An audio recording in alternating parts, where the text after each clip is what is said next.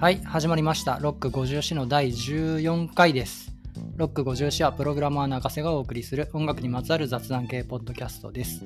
まずは Twitter のハッシュタグについてお知らせです。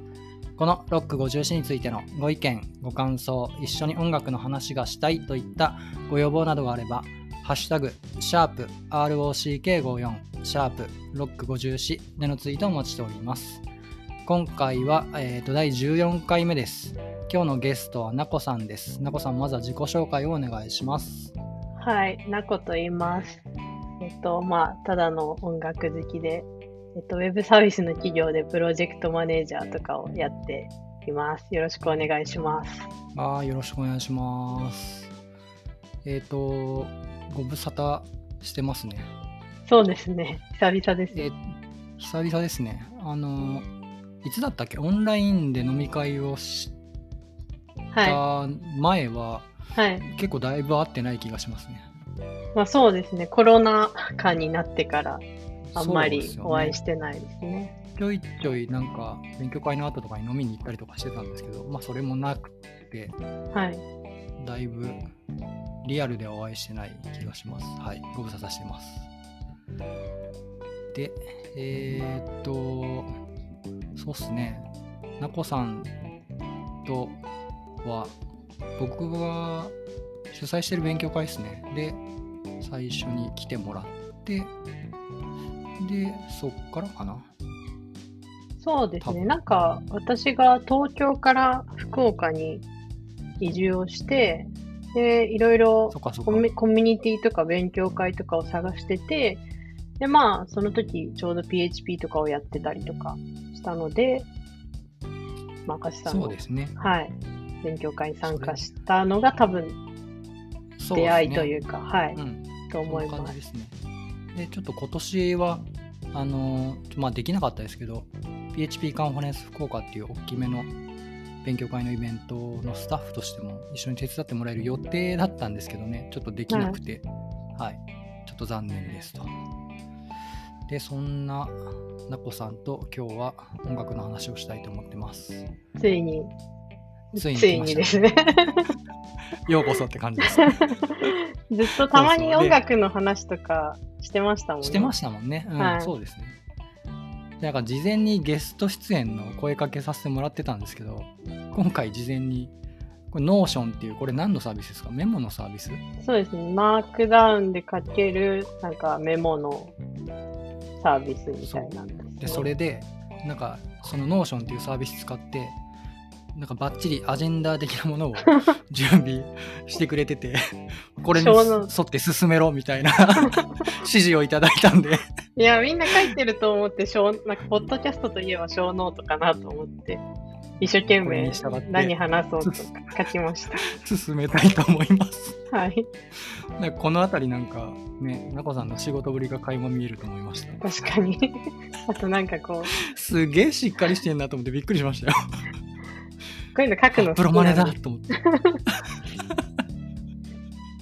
はい。はい。じゃあ、これに沿っていきますね。はい。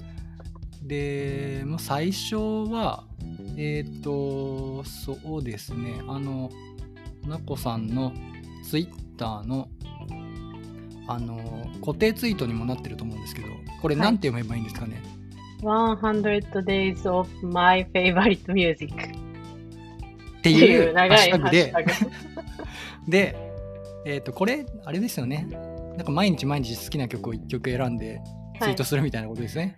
そうですね。なんか、海外とかだと、この、まあ、100 days なんとかみたいな、100 days チャレンジみたいのって結構ハッシュタグであるみたいで、ああ、そうなんだ。はいそれ知らなかった。それをなんか、まあ、100日間毎日プログラムの勉強しますとか、好きなものをあげますみたいな、なんか文化というか、ね。はいうんあってで、それ面白そうだなと思ってうんやり始めたと。やり始めて、サボってるっていう感じですね。100デイズ中何デイズ行ったんですか？まだ44 days でした。あ、でも結構行ってんじゃん。でもだいぶ前に始めたので、いつだろう。3月に始めたので、全然。3月だったらもう終わってるよね。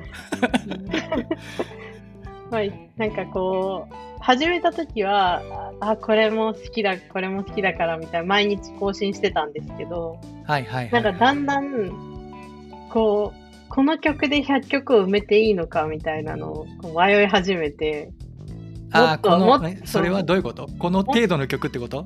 この程度って言ったら失礼ですけど、もっといい曲があるはずだと。もっと好きだった曲があるはずだみたいな、こう、あ記憶を思い。出せないのが悔しいみたいな。そうですね。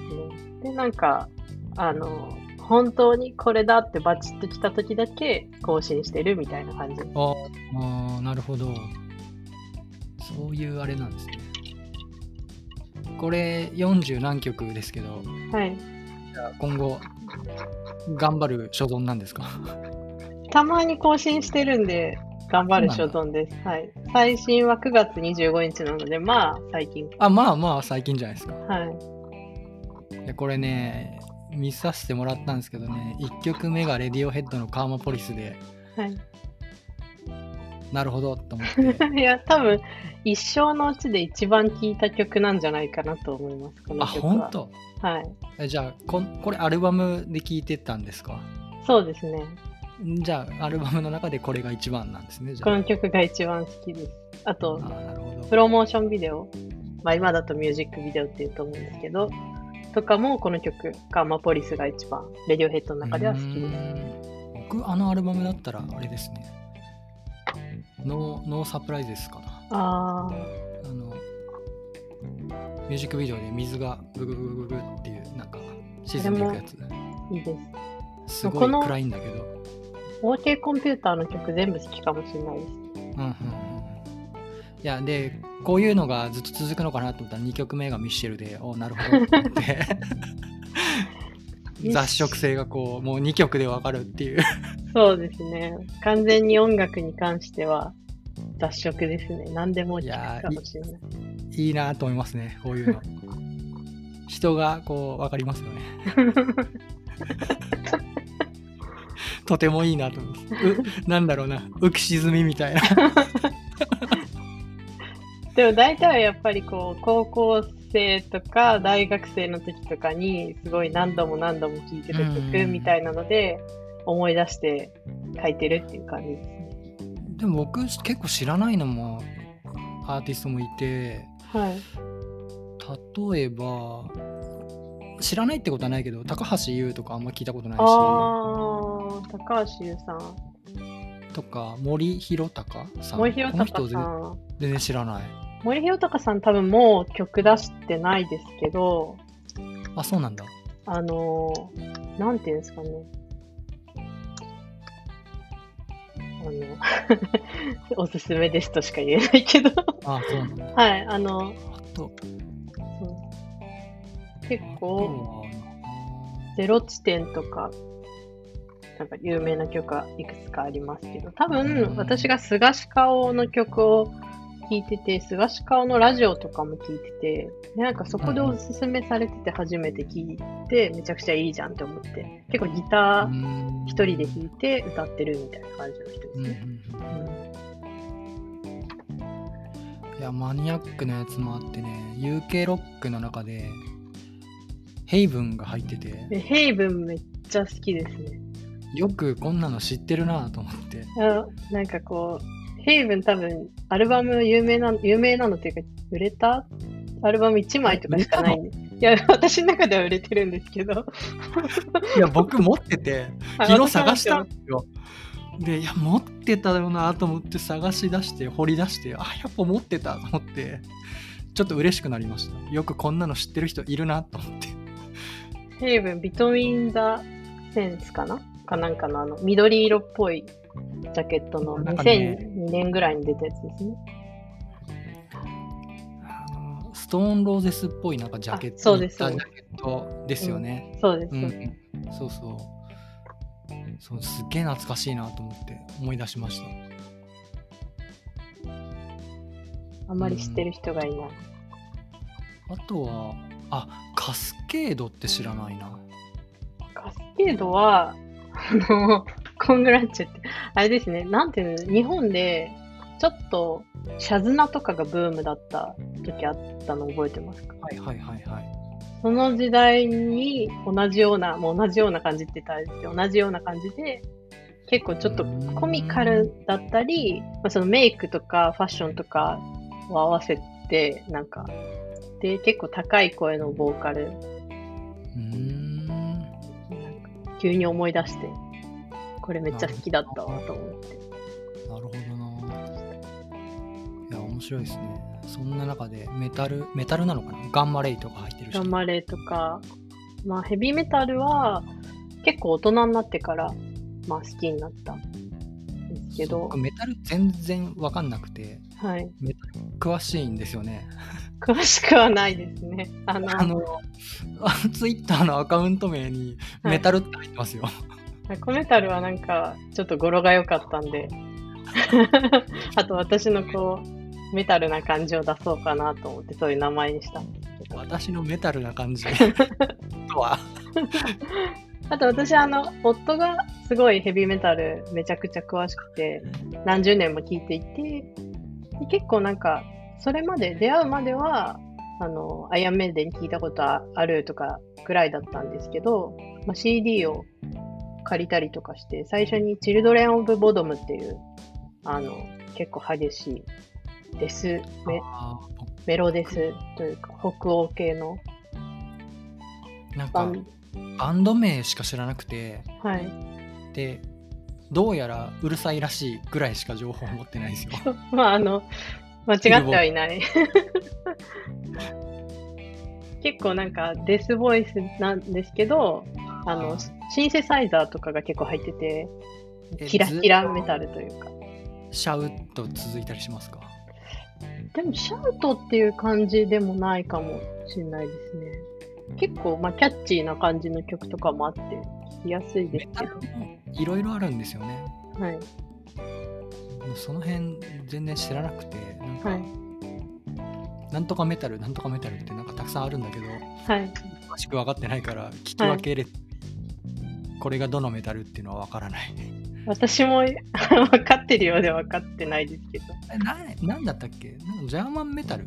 そうですね。おジャーマンメタルとかが割と好きですね。まあ、江戸街とか、まあ、あんまり全然分かんない。好きですけど、なんか好きなバンドは江戸街とか、あと、まあ、江戸街のボーカルの人がやっているアバンタジアとか、その辺はなんか来日公演の時にライブに行ったりもしましたね。見たんですか？行きました。ヘビーメタルのライブって、はいはい。すごいか感動して、あの、は上手だなって思いました、演奏が。演奏が上手。演奏が上手っていうのはまずびっくり。歌も上手だし、なんかすごい、あの、素人、素人感想なんですけど、なんかこう、そんなに私頻繁にライブとかは行かないんですけど、うん。まあ、学生の頃とかに行っていた邦楽のロックのライブとかに比べて、まあ、もちろん設備とかが良くなってきたっていうのもあると思うんですけど、やっぱめちゃくちゃ上手で、もうなんか、歌も上手で、うん。演奏も上手で、なんかそれだけで感動しましたね。うん。でも、私は、まあ、ライブに行くのとか、フェスに行くのとか、赤瀬さん結構好きだと思うんですけど、実は私はめんどくさいんですよ。そういうのに行くのが。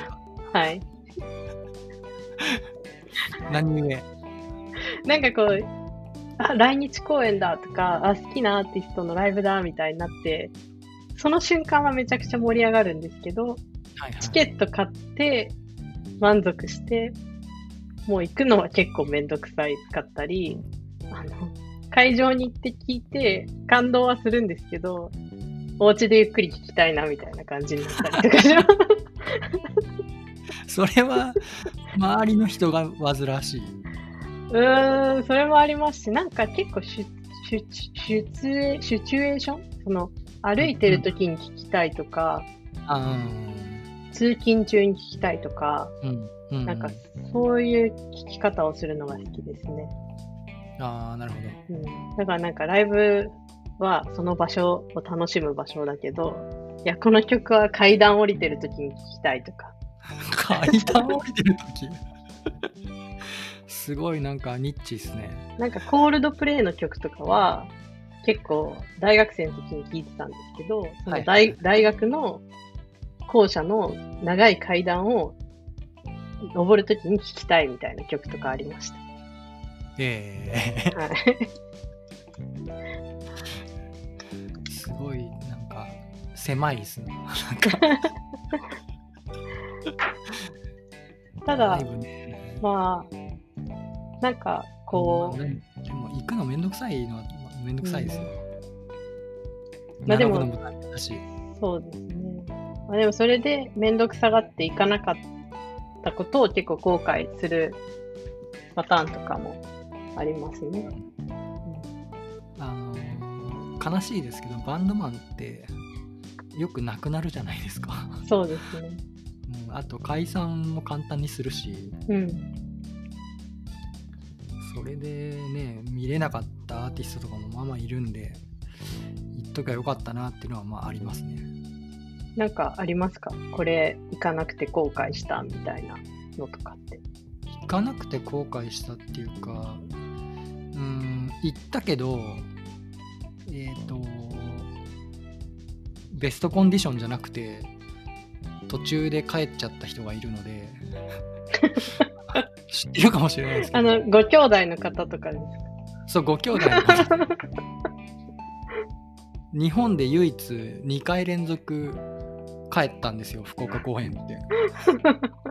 数曲歌ってやめるっつって まあオアシスなんですけど、はだからもう万全の状態で僕はオアシスを見たことなくてそれは後悔というかまあか彼らが悪いんだけど、い。でもそれも含めてオアシスっていう。うんまあそうなんだけどでもまなんでわざわざ福岡やねんっていうか ことはありますよねそうですね。うんでひどうーんと2回ともだったんですけどどっちがどっちか覚えてないけどなんかねそのちゃんとライブができなかったからっつって T シャツとステッカーを送ってきたり。後日。あとその年の日本の東京公演の映像をその時ビデオテープだったんですけどビデオテープで送ってきたりとかして、でもなんか投げつけそうになって見たいのこれじゃないんだよなと思って。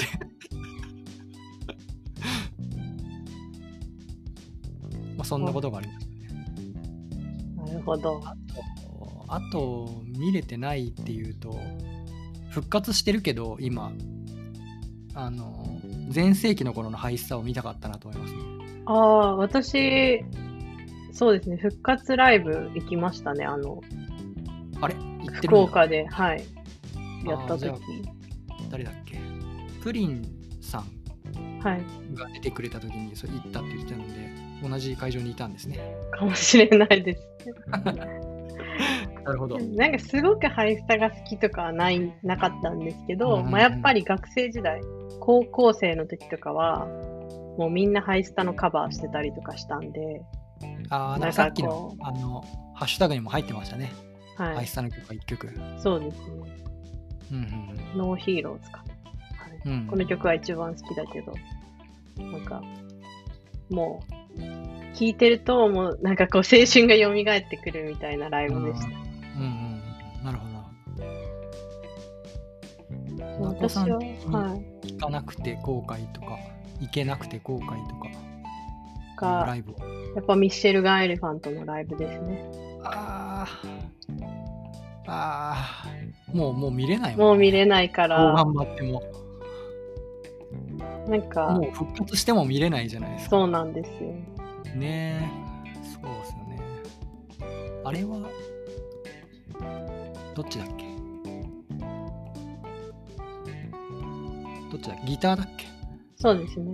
安倍ギター仁さがん。はい。阿部寛さんがねなのではい。見れないですね、まあ、それは今でも後悔してるというか、やっぱなんかその頃ってそんなに、うん、まあライブのチケット取るのとかも今みたいにインターネットでうんとか取れなかったし、結構大変だったんで。学生の頃だったからな見たくてもなかなか見る機会が得られなかったっていうのもあるし、そうですね。うんまあ、でも見たかったですね当時の、うんあとはなんかふとした時に思ったのは、ジュディアン・マリーのライブ行ってみたかったなと思いました。これも見れないですからね。そうですね。なんか他のメンバーは復活したがってるっぽいですけど、うん。残りのメンバー全員。でもなんか、まことしやかに彼女が嫌っていう っていう噂です。はい。で、なんかレコード会社もあのあの人に逆らえず、嫌って言ってるからできないみたいですよって他のメンバーに言ってるらしいという噂です。なるほど。まあ、これのことがあるから、まあ、好きな、いいなと思ったバンドのライブとか、なるべく行きたいなとは思うんですけど、やっぱめんどくさいなっていう。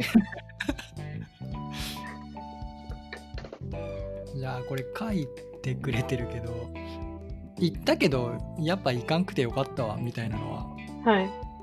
マウイザーミッションのライブですね。別に。言っちゃったよ。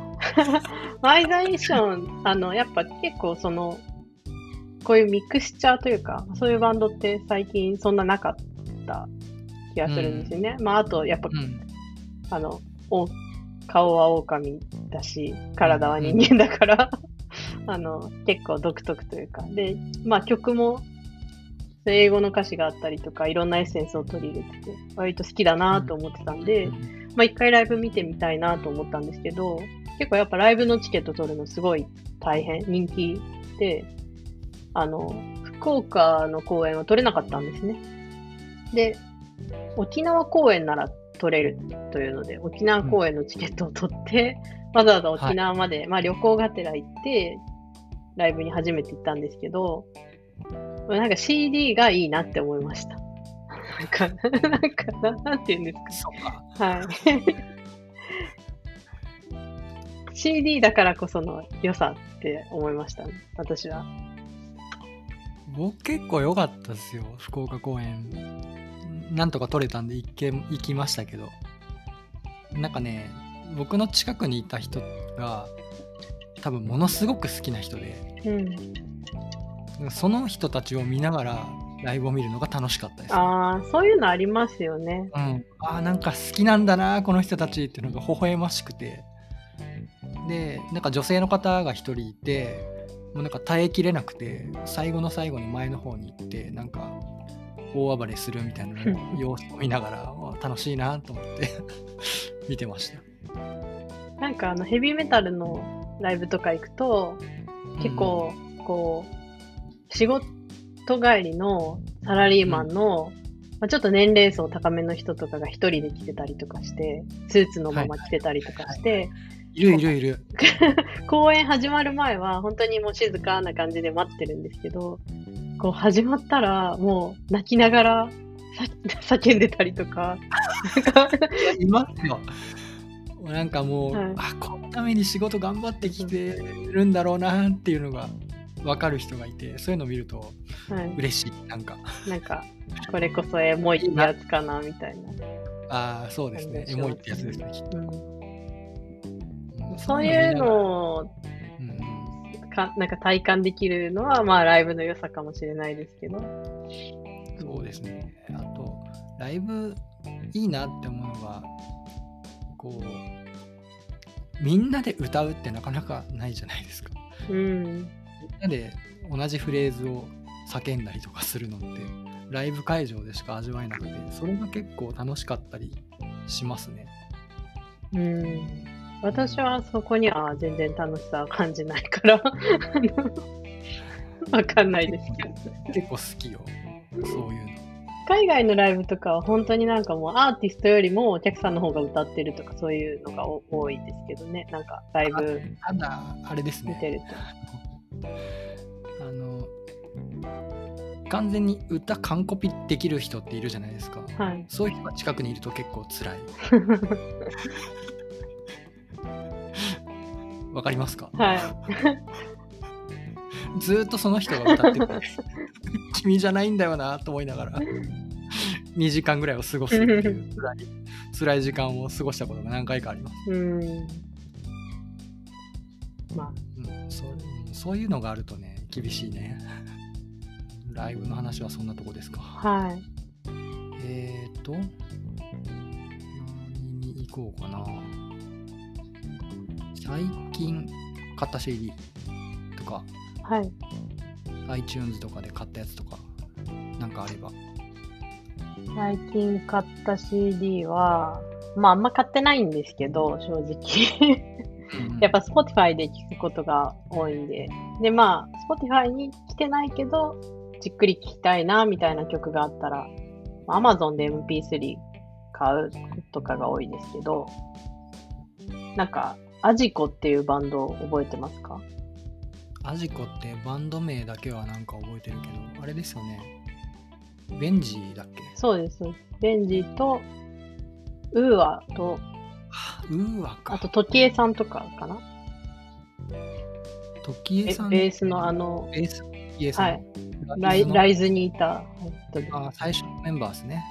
はいはいはいはい。やってる、まあ、なんかその、特別なバンドみたいな感じでやってた時のあ曲がすごい好きで、どはいはいはい。ただ、あのー、Spotify にもないし、まあ、YouTube とかにもないんですよね。うんうんで、急に聴きたくなって、まあ、多分 CD 持ってるんですけど、多分今実家にあって、手元に曲がなかったので、あの、買いました。そういうのは買ってる。はい。なんか Amazon で買ってる理由とかあるんですか ?iTunes じゃなくて。まあ、iTunes あんまり 使いにくいというか、なるほどね。はい。その操作性の問題とか、そういうやつね。はい。まあ、Spotify 使ってるんで、Spotify でローカルファイルを聞くみたいなスタイルですね。えっと、Spotify って自分が持ってるファイルも聞けるんですか？聞けます、聞けます。あローカルで持ってる、はい。を、えっ、と、インポートみたいな感じしておけば、あの、まあ、PC でも聞けますし、アプリでも聞けます。あ、そうなんだ。いそれができる。それなんかアアップロードするんですか？そうですね。なんかあ、明確にこう、アップロードって感じではなくて、まあ、ローカルのファイルを読み込んで、まあ、ダウンロードっていうこうメニューがあるんで、ダウンロードってしておくと、多分、内部的にはアップロードされてるのかわかんないですけど、あの、聞けるようになりますタデータ送ってんのかな楽曲の、うん、タイトルとかアーティスト名とか。かもしれないです。うーん。あ、それができるんだったらいいですね。はいい。や、Spotify に課金しようかどうしようかまた迷ってて、一回してたんだけど、やめちゃったんですよね。で、それを Spotify にするか、別のサービスにするか、ずっと悩んでて、で、iTunes だったら、なんか何テラまでみたいななんかアップロードできるんですよね、自分のデータを確か。うん。で、そのメタデータを作ってくれて、曲名とかうん。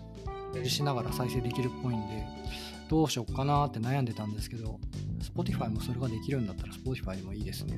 そうですね。それでなんか、あの、自分でプレイリストとか作っちゃえば、すぐ呼び出せるし、そうですね。はい。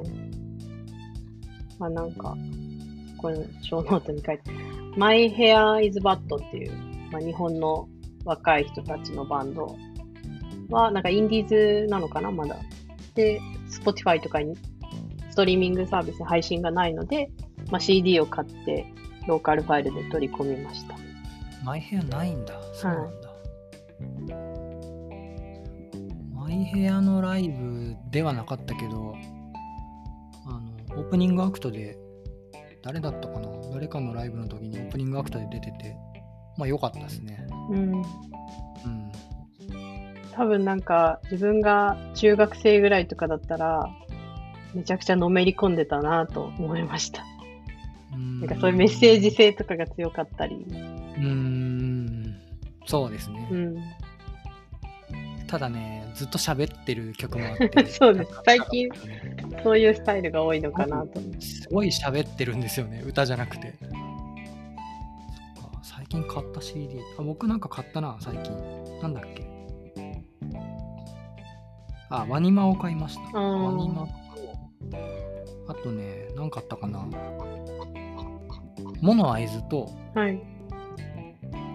モノアイズと、うーん、あの、ハイスタの南波さんのバンド、えっ、と、ナンバー69か、はいを買いました。うん。結構 CD 買ってるんですね。CD 買ってますね。うん。Spotify 最近また使うようになって買ったのがあるんで、はいうーんと思いながら 結構早いんですよね前はなかったのに最近結構上がってるんでそうですね買。わなくてもいいなって思いつつもあるただなんかこうアーティストにどう還元できるかみたいのを考え出すとなかなか難しいですけどね。うね。うん。微妙な感じはするので、うん、まあダイレクトにアーティストに届くのを買うのがいいのかなと思ったりもしますね。そうですね。なんかあの YouTuber のご前に何でしたっけ？ゴリラのあのお面をかぶって音楽の。はいはいはいはいセゴリータさんセゴリータ3世とかはそんなことを言ってましたね。CD を買おうって言って。ああとヤバティ買いましたあのライブチケットのあの優先申し込みができるんでああ、なんか最近そういうのは多いですね。なんかあの CD を買うと、まあ、優先的にライブチケット買えるとか。うん。それはなんかちょっと CD 買うモチベーションかもしれないです。先行で申し込めるってだけで買えるわけじゃないんですけど、うん。なんか10フィートとかヤバティとかはそれで当てたりもしたんでそれうん結構買ってますね。それがついてるって時は。あの、なんだっけ、夜行性音楽の。夜しか、夜しか。はい。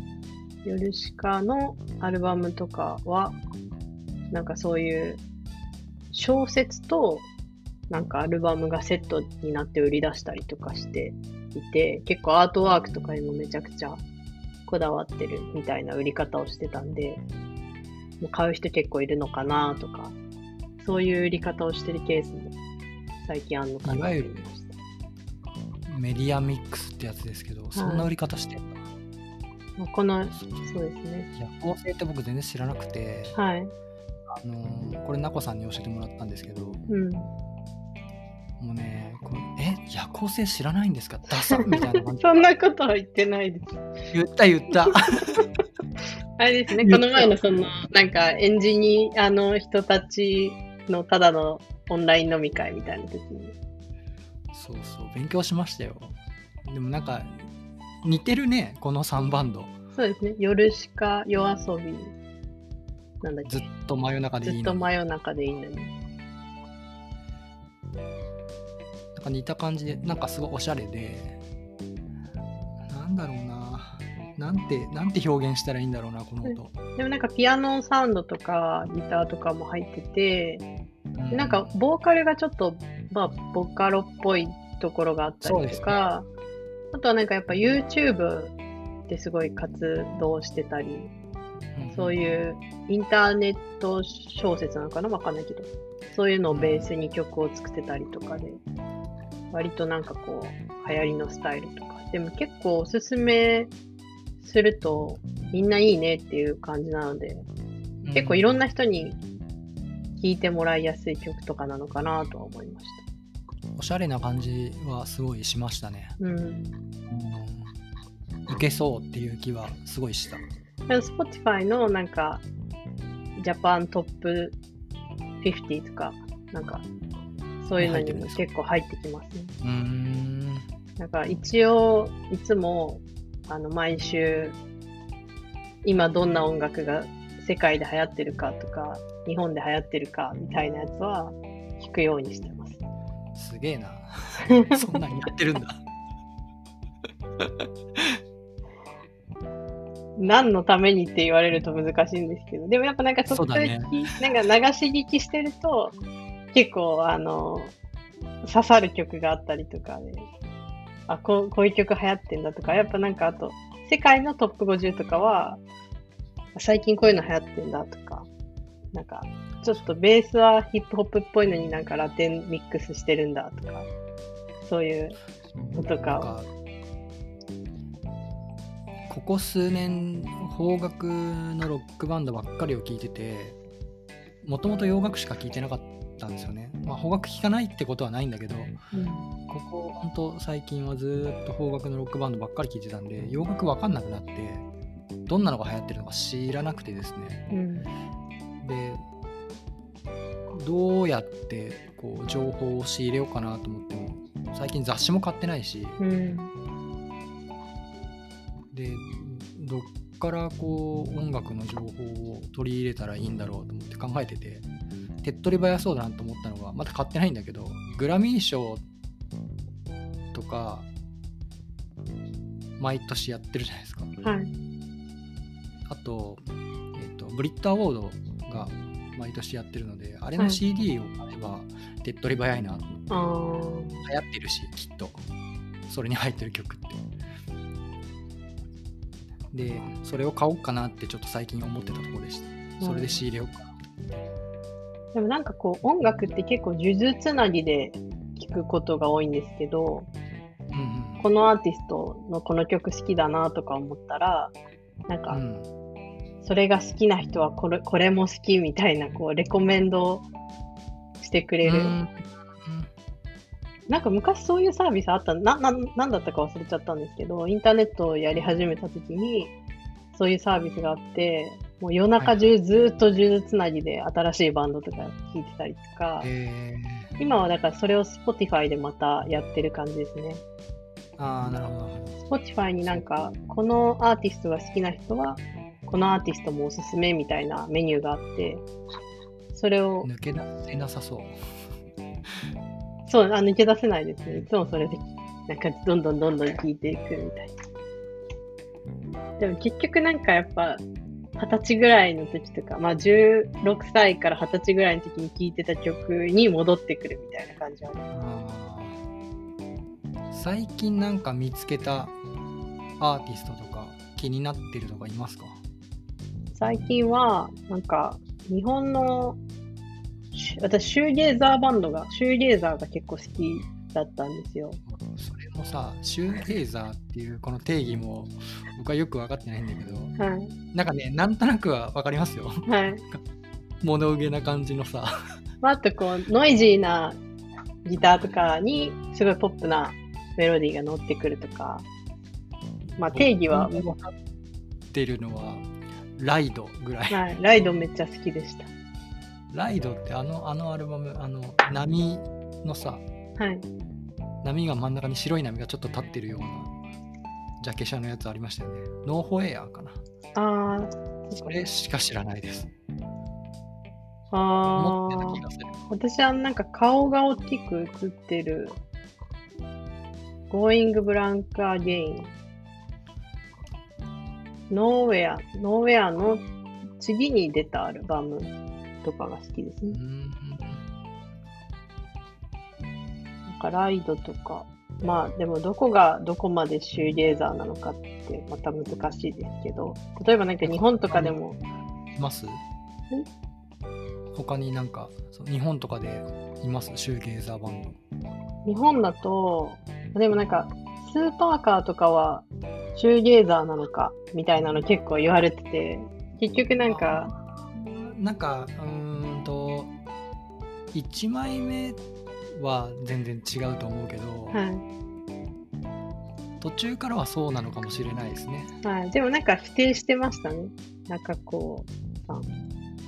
シューゲーザーじゃないって言ってまあす。はい。とか、ー他思いつくシューゲーザーバンドって言いますか、なんか最近だと、キノコ帝国とか、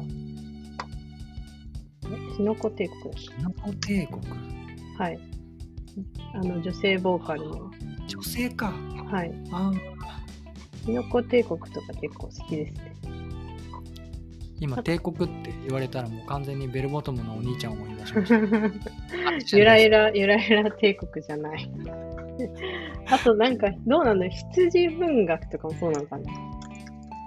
ああ聞いたことある。羊文学。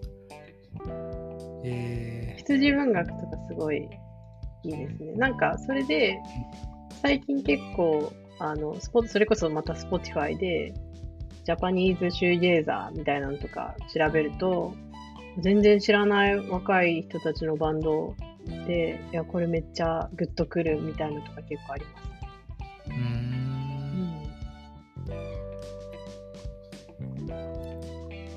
ん物憂げノイジーバンド形式みたいな感じなのかな。一番日本のシューゲーザーで好きだったのは、なんかルミナスオレンジとか。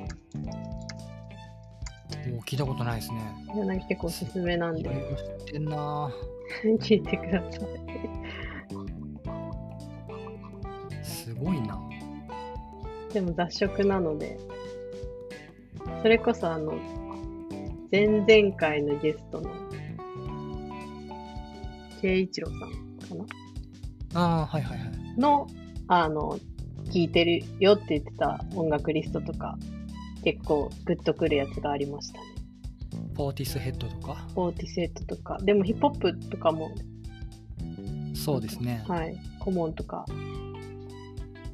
ああ、コモンとか、マッシブアタックとか。マシバータクとか、DJ クラッシュとか、その辺も結構好きですね。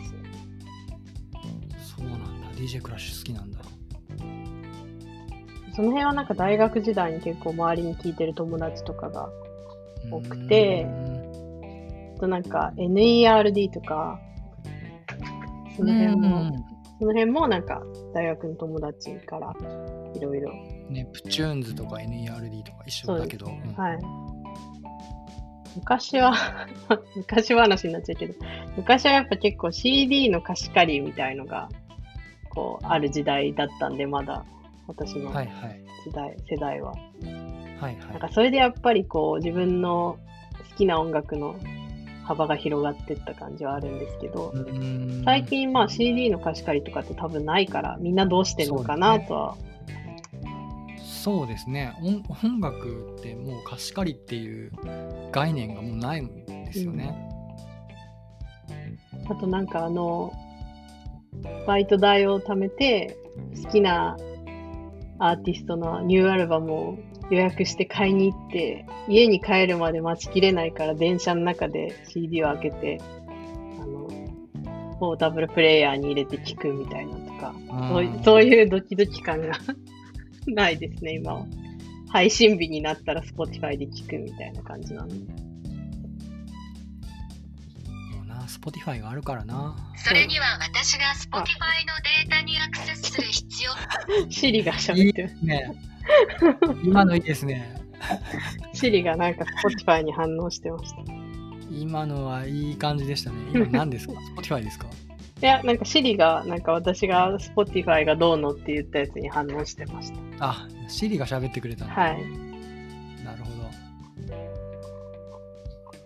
ど。お、何の話してたか飛んじゃったよ。ポータブルプレイヤーで。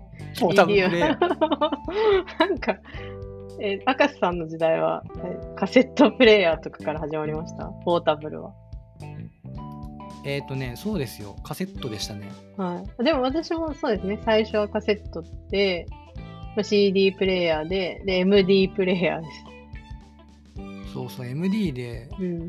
あの4倍で録音できるとかなって、ちょっとビビりましたけどね。確かに。やっぱあれで好きなあのプレイリストを作って、通学中に。MD が媒体で出た頃って、MD になんか、あの CD みたいな状態で売られてたのもあったんですけど、あっという間に廃れましたね。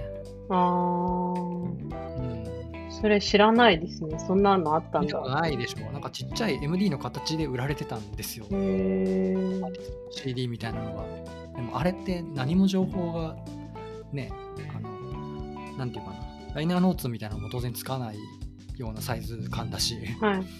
あれ買ったことがないから中身がどうなってるか知らないんだけど、はい。ライナーノーツみたいなのがついてるのかどうか知らないけど、洋楽とかありましたよ、あれ。あー。それこそなんかライナーノーツとか読むのすごい好きでしたけどね。やっぱりなんか歌詞とか見ながらとか。歌詞歌詞は読みたいと思ったけど、ライナーノーツでなんか嫌いになりそうなやつとか あって、なんか,、はいなんか褒めてないやつとかあるじゃないですか。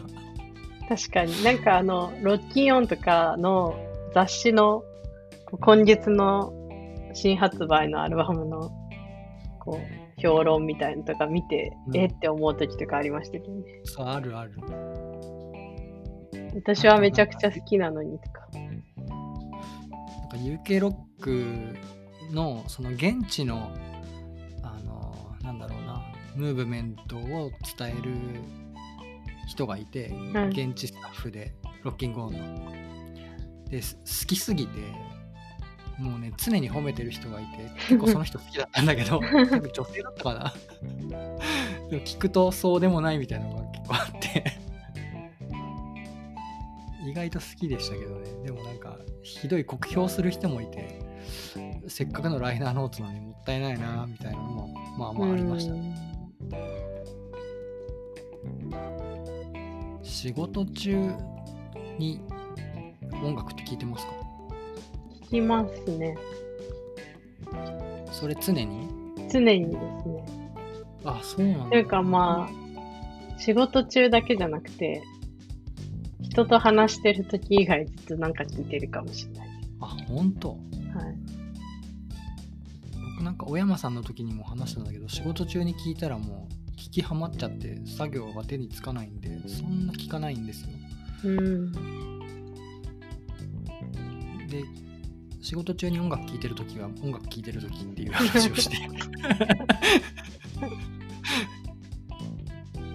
なんかよく、ボーカルが入ってる曲じゃなければ大丈夫とかそういう人もいますよね。ああそうですねなんかもう一緒に聞きはまっちゃってはい。作業にならないんで、あんまり聞かないですね聞く時もあるけど全く聞かないわけではなくて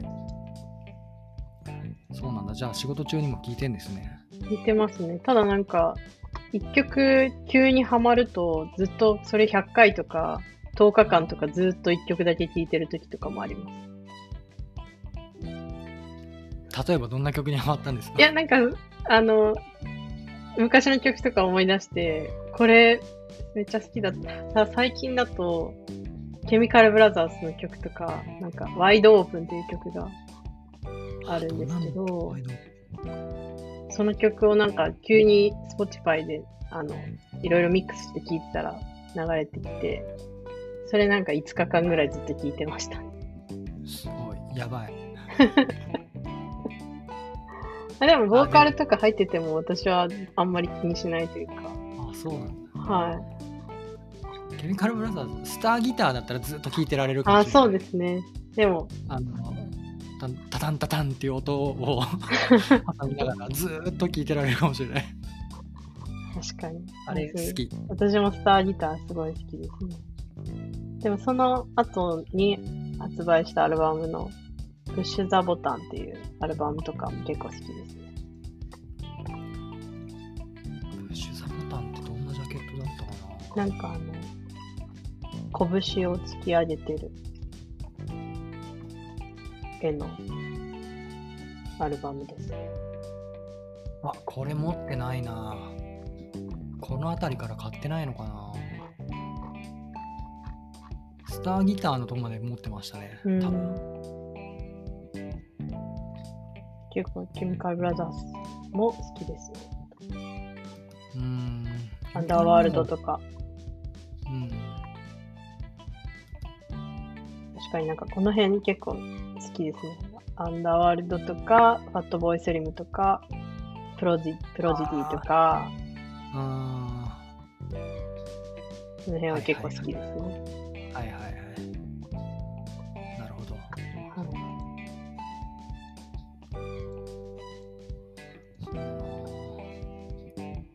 あそうそう。K-POP の話。K-POP の話します急に飛びますけど。かはい。なんか僕があれ Twitter だったっけ？BTS のこと書いてたら反応してくれたの。あー、そうかもしれないですけど。まあ、BTS すごい素晴らしいですよねっていう。僕1曲しか知らないんだけど。ダイナマイトですか？あこの前出た「ダイナマイト。はい。」あれは良かったすごく良かった。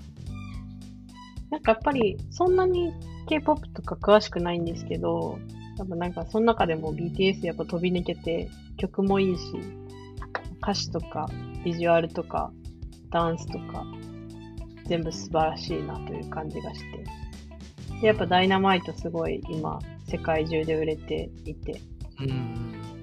ああいうなんか最近ちょっとレトロっぽいというか、あの、昔のサウンドの曲 K-POP 全体で流行ってて、他のアーティストもなんか似たようなテイストの曲とか出してますけど、私が最近あの、度肝を抜かれたというか、めちゃくちゃ心を奪われたのは、ママムっていうグループで、あの、女性4人のグループなんですけど、まあ、とにかく歌も上手くて、あの、かっこいい。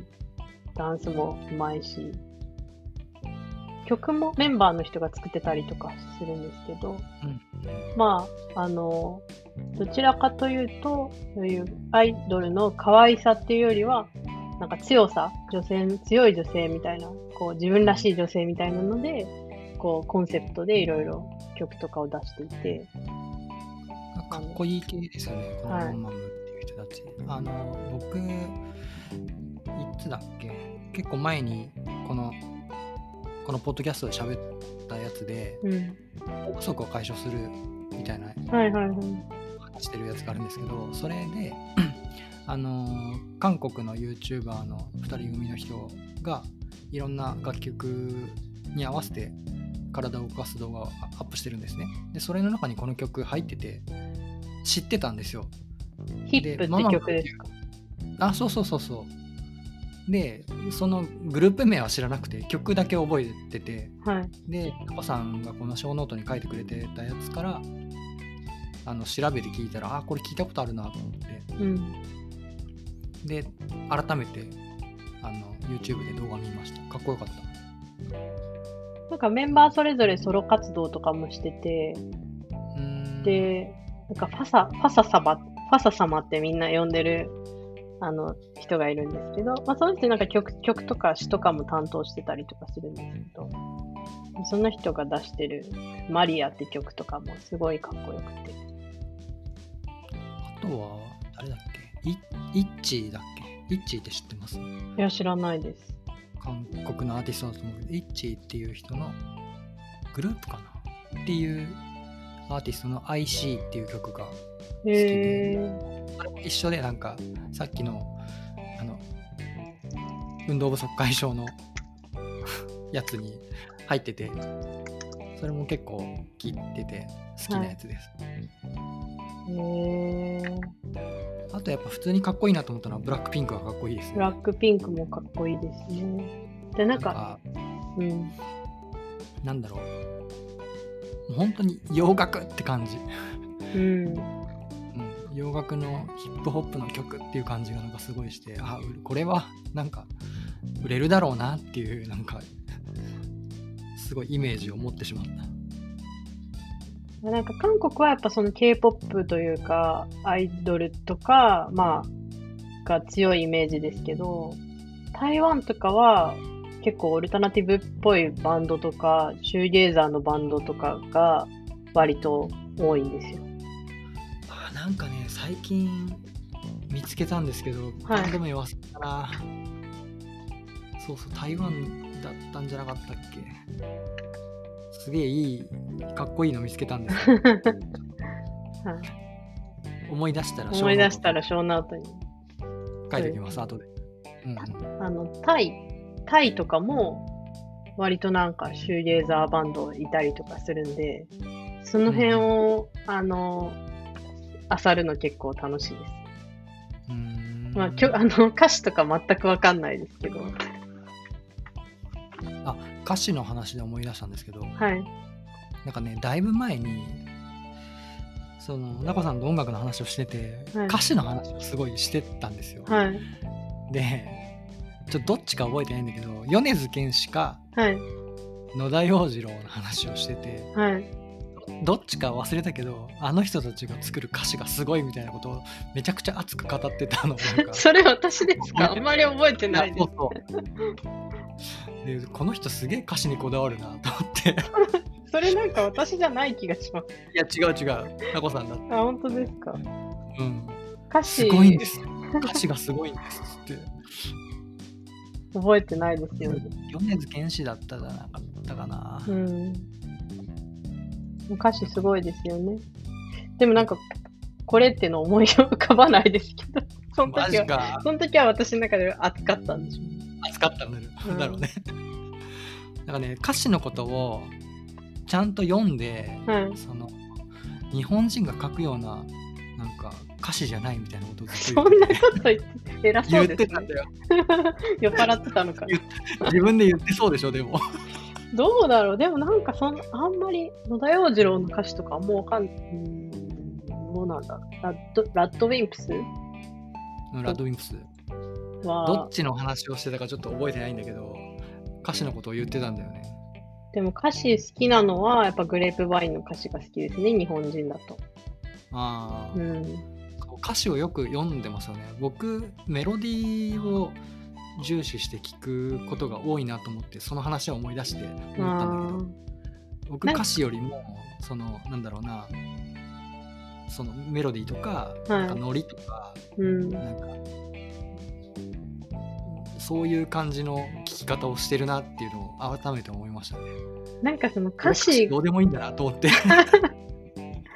なんか歌詞がピタッと音にはまったし、はまる瞬間とかが、こう、きっとああって、うんそれがグッとくるというか、で、それグッときたときに、あこれどういう意味なんだろうみたいな感じで歌詞を調べたりとかすると、いやー、やられたみたいな感じになるときあります。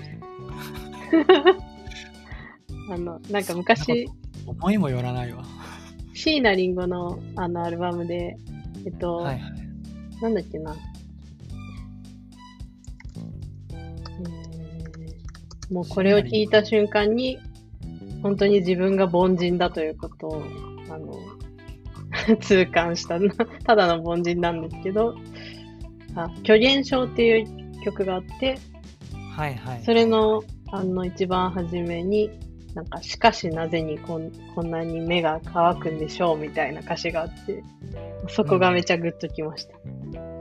なんかそ、そそれと音とのなんかこう、ピタッとはまったところが、これはなんかこう聞いてる人をこう、凡人だと痛感させるなみたいなこう感じあり いやなんかね歌詞の話してたんだよました。わかりました。歌詞は思い出した結構なんかやっぱ日本の音楽聴くときは、そういう歌詞結構気になったりはしますね。相対性理論とかもそうだし、なんかザ・バックホーンとかも好きですけど、うんなんか歌詞結構グッとくるというか、ナンバーガールとかもそうですね。ナンバーガールの歌詞とかめっちゃ好きです。イエローモン、いや、イエモンとかも。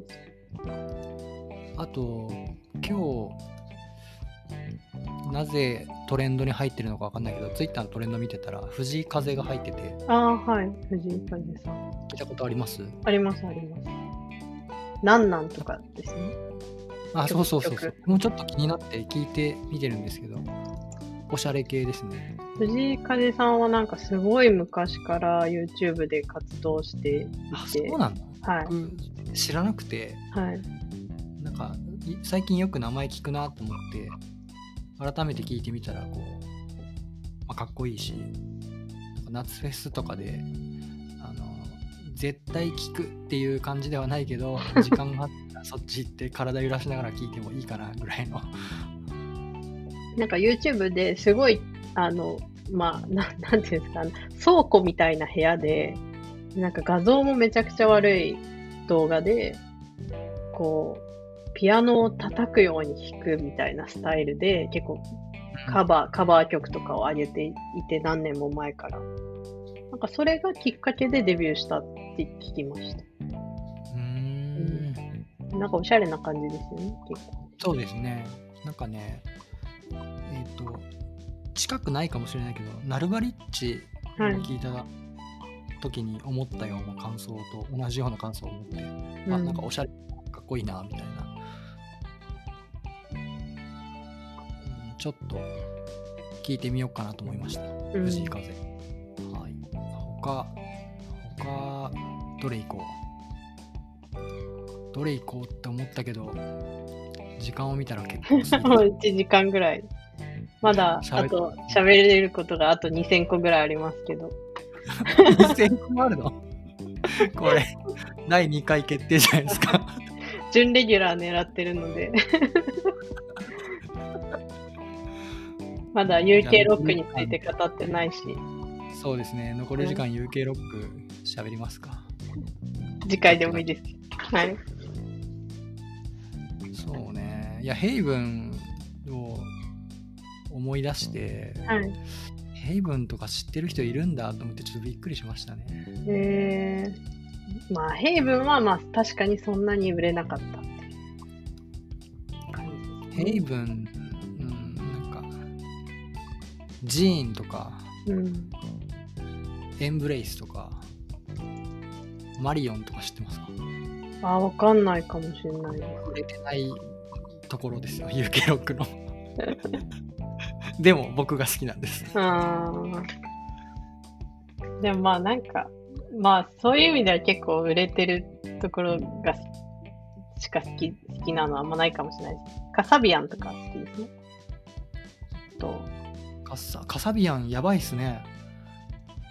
あれ、解散するんじゃないの？あ、そうなんですか。もうなんか最近のあんま聞いてない。多分私、僕なんかちょっと追い足しましたよね。ああ、しそう、しそうちょっとトラブルだ。はい。が、多分最初の方のアルバムとか、エンパイアぐらいまでしか聞いてない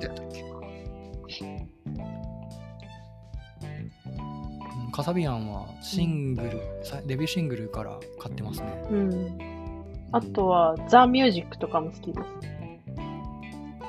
あー、はいはいはいはい。あの、帽子かぶってるはい。ミュージックビデオではい。踊り始めて風がすごい吹いてはい。なんか向かい風にたなんか正面から戦いながら踊る人じゃないですか。ミュージックってわかんないけど、ザ・ミュージッあの一番曲。ク、確かに。そんな曲、そんな動画だったかは覚えてないし。でも、ザ・ピーポーとかかな。絶対それです。はい。Welcome to the North とかも好きですけど、あの、そう、ザ・ミュージックとかは結構、あの、気分を盛り上げたいときに、こういう、なんていうんですかね、サイケデリックな感じのあるバンドとか結構好きですね。えっと、チックチックチックとか、ああ、それ知らないんですよね。チックチックチックって。あの、びっくりマーク3つの。あとなんだろう、クーラシェーカーとか。あれ、チックチックチックって読むんだ。あ、そうですす、そうです、そうです。多分、多分、確読みか方わからなかった。確かそうだった。違ったらすいません。ああ、エクスクラメーション3つでそう読むんですね。うんあ、そうなんだ。多分そうだと思う。そう、あ、合ってます。でもあれはアメリカのバンドですね。ああとは、あ。リーフとか好きですよ。あー、ああんまり、と、邪道かもだけど、ブッシュとかね。はいはいはい。えククーラシェーカーとかも好きですか？クーラシェーカーは、あのーはい、持ってました。うん。クーラシェーカーとかもめちゃくちゃ好きだったんですけど、K、アルバム K とか、なんか、すごい好きだったんですけど、あんまり知ってる人がいないというか。あ、そうなんですか。うん。割と売れた感じしますけどね。うん。あとなんだろう。フランツ・フェルディナンドとかも流行ってた。ああ、フランツ・フェルディナンドも、うんうん、いいですね。あれもイギリスかな？多分あれもイギリスかな。うん。ああ、マンドゥ・ディアオとか。あ、それわかんないです。あフランツ・フェルディナンドを聞くんだったら、マンドゥ・ディアオは。ああ。ただザ・1枚目だけですね、近いのは。なんか途中から変になったんで。リバティーンズとかもなあ、王道じゃないですか。ど。うん。でもなんかちょっと、ちょっと明るすぎるというか、なんだろう。やっぱ私暗い曲が好きなんですよね。暗いバンドが結構。暗いバンド？はい。あの、レディオヘッドが一番好きです。レディエットとか。はい。ボーティスヘッドとか。弟のバンド聞いたことあります？レディオヘッドンですか？うん、アンディ・ヨークの。ああ、聞いたことあるかもしれないけど、多分刺さらなかった気がしますね。ねお兄ちゃんと同じことしてて、あいぶがっかりでしたね。CD の棚みたいなのまだ持ってて、ちょっとびっくりしました、自分が。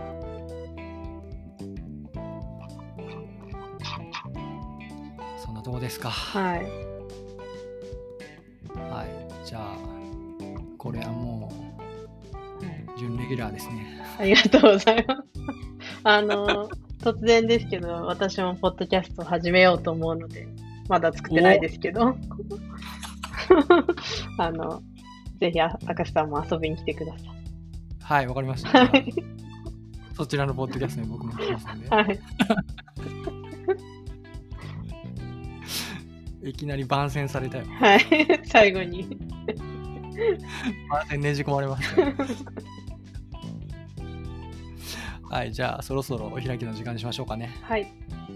はい、じゃあ締めさせてもらいます。えっ、と、ハッシュタグのお知らせですね。はい、えっ、と、ロック54についての、えーご意見、ご感想、一緒に音楽の話がしたいといったご要望などがあれば、ハッシュタグ、シャープ ROCK54、えーシャープロック54でのツイートをお待ちしております。はい、ということで今回のロック54はなっこさんをお迎えしていろいろとお話をさせてもらいました。なっこさんありがとうございました。ありがとうございました。はい、失礼します。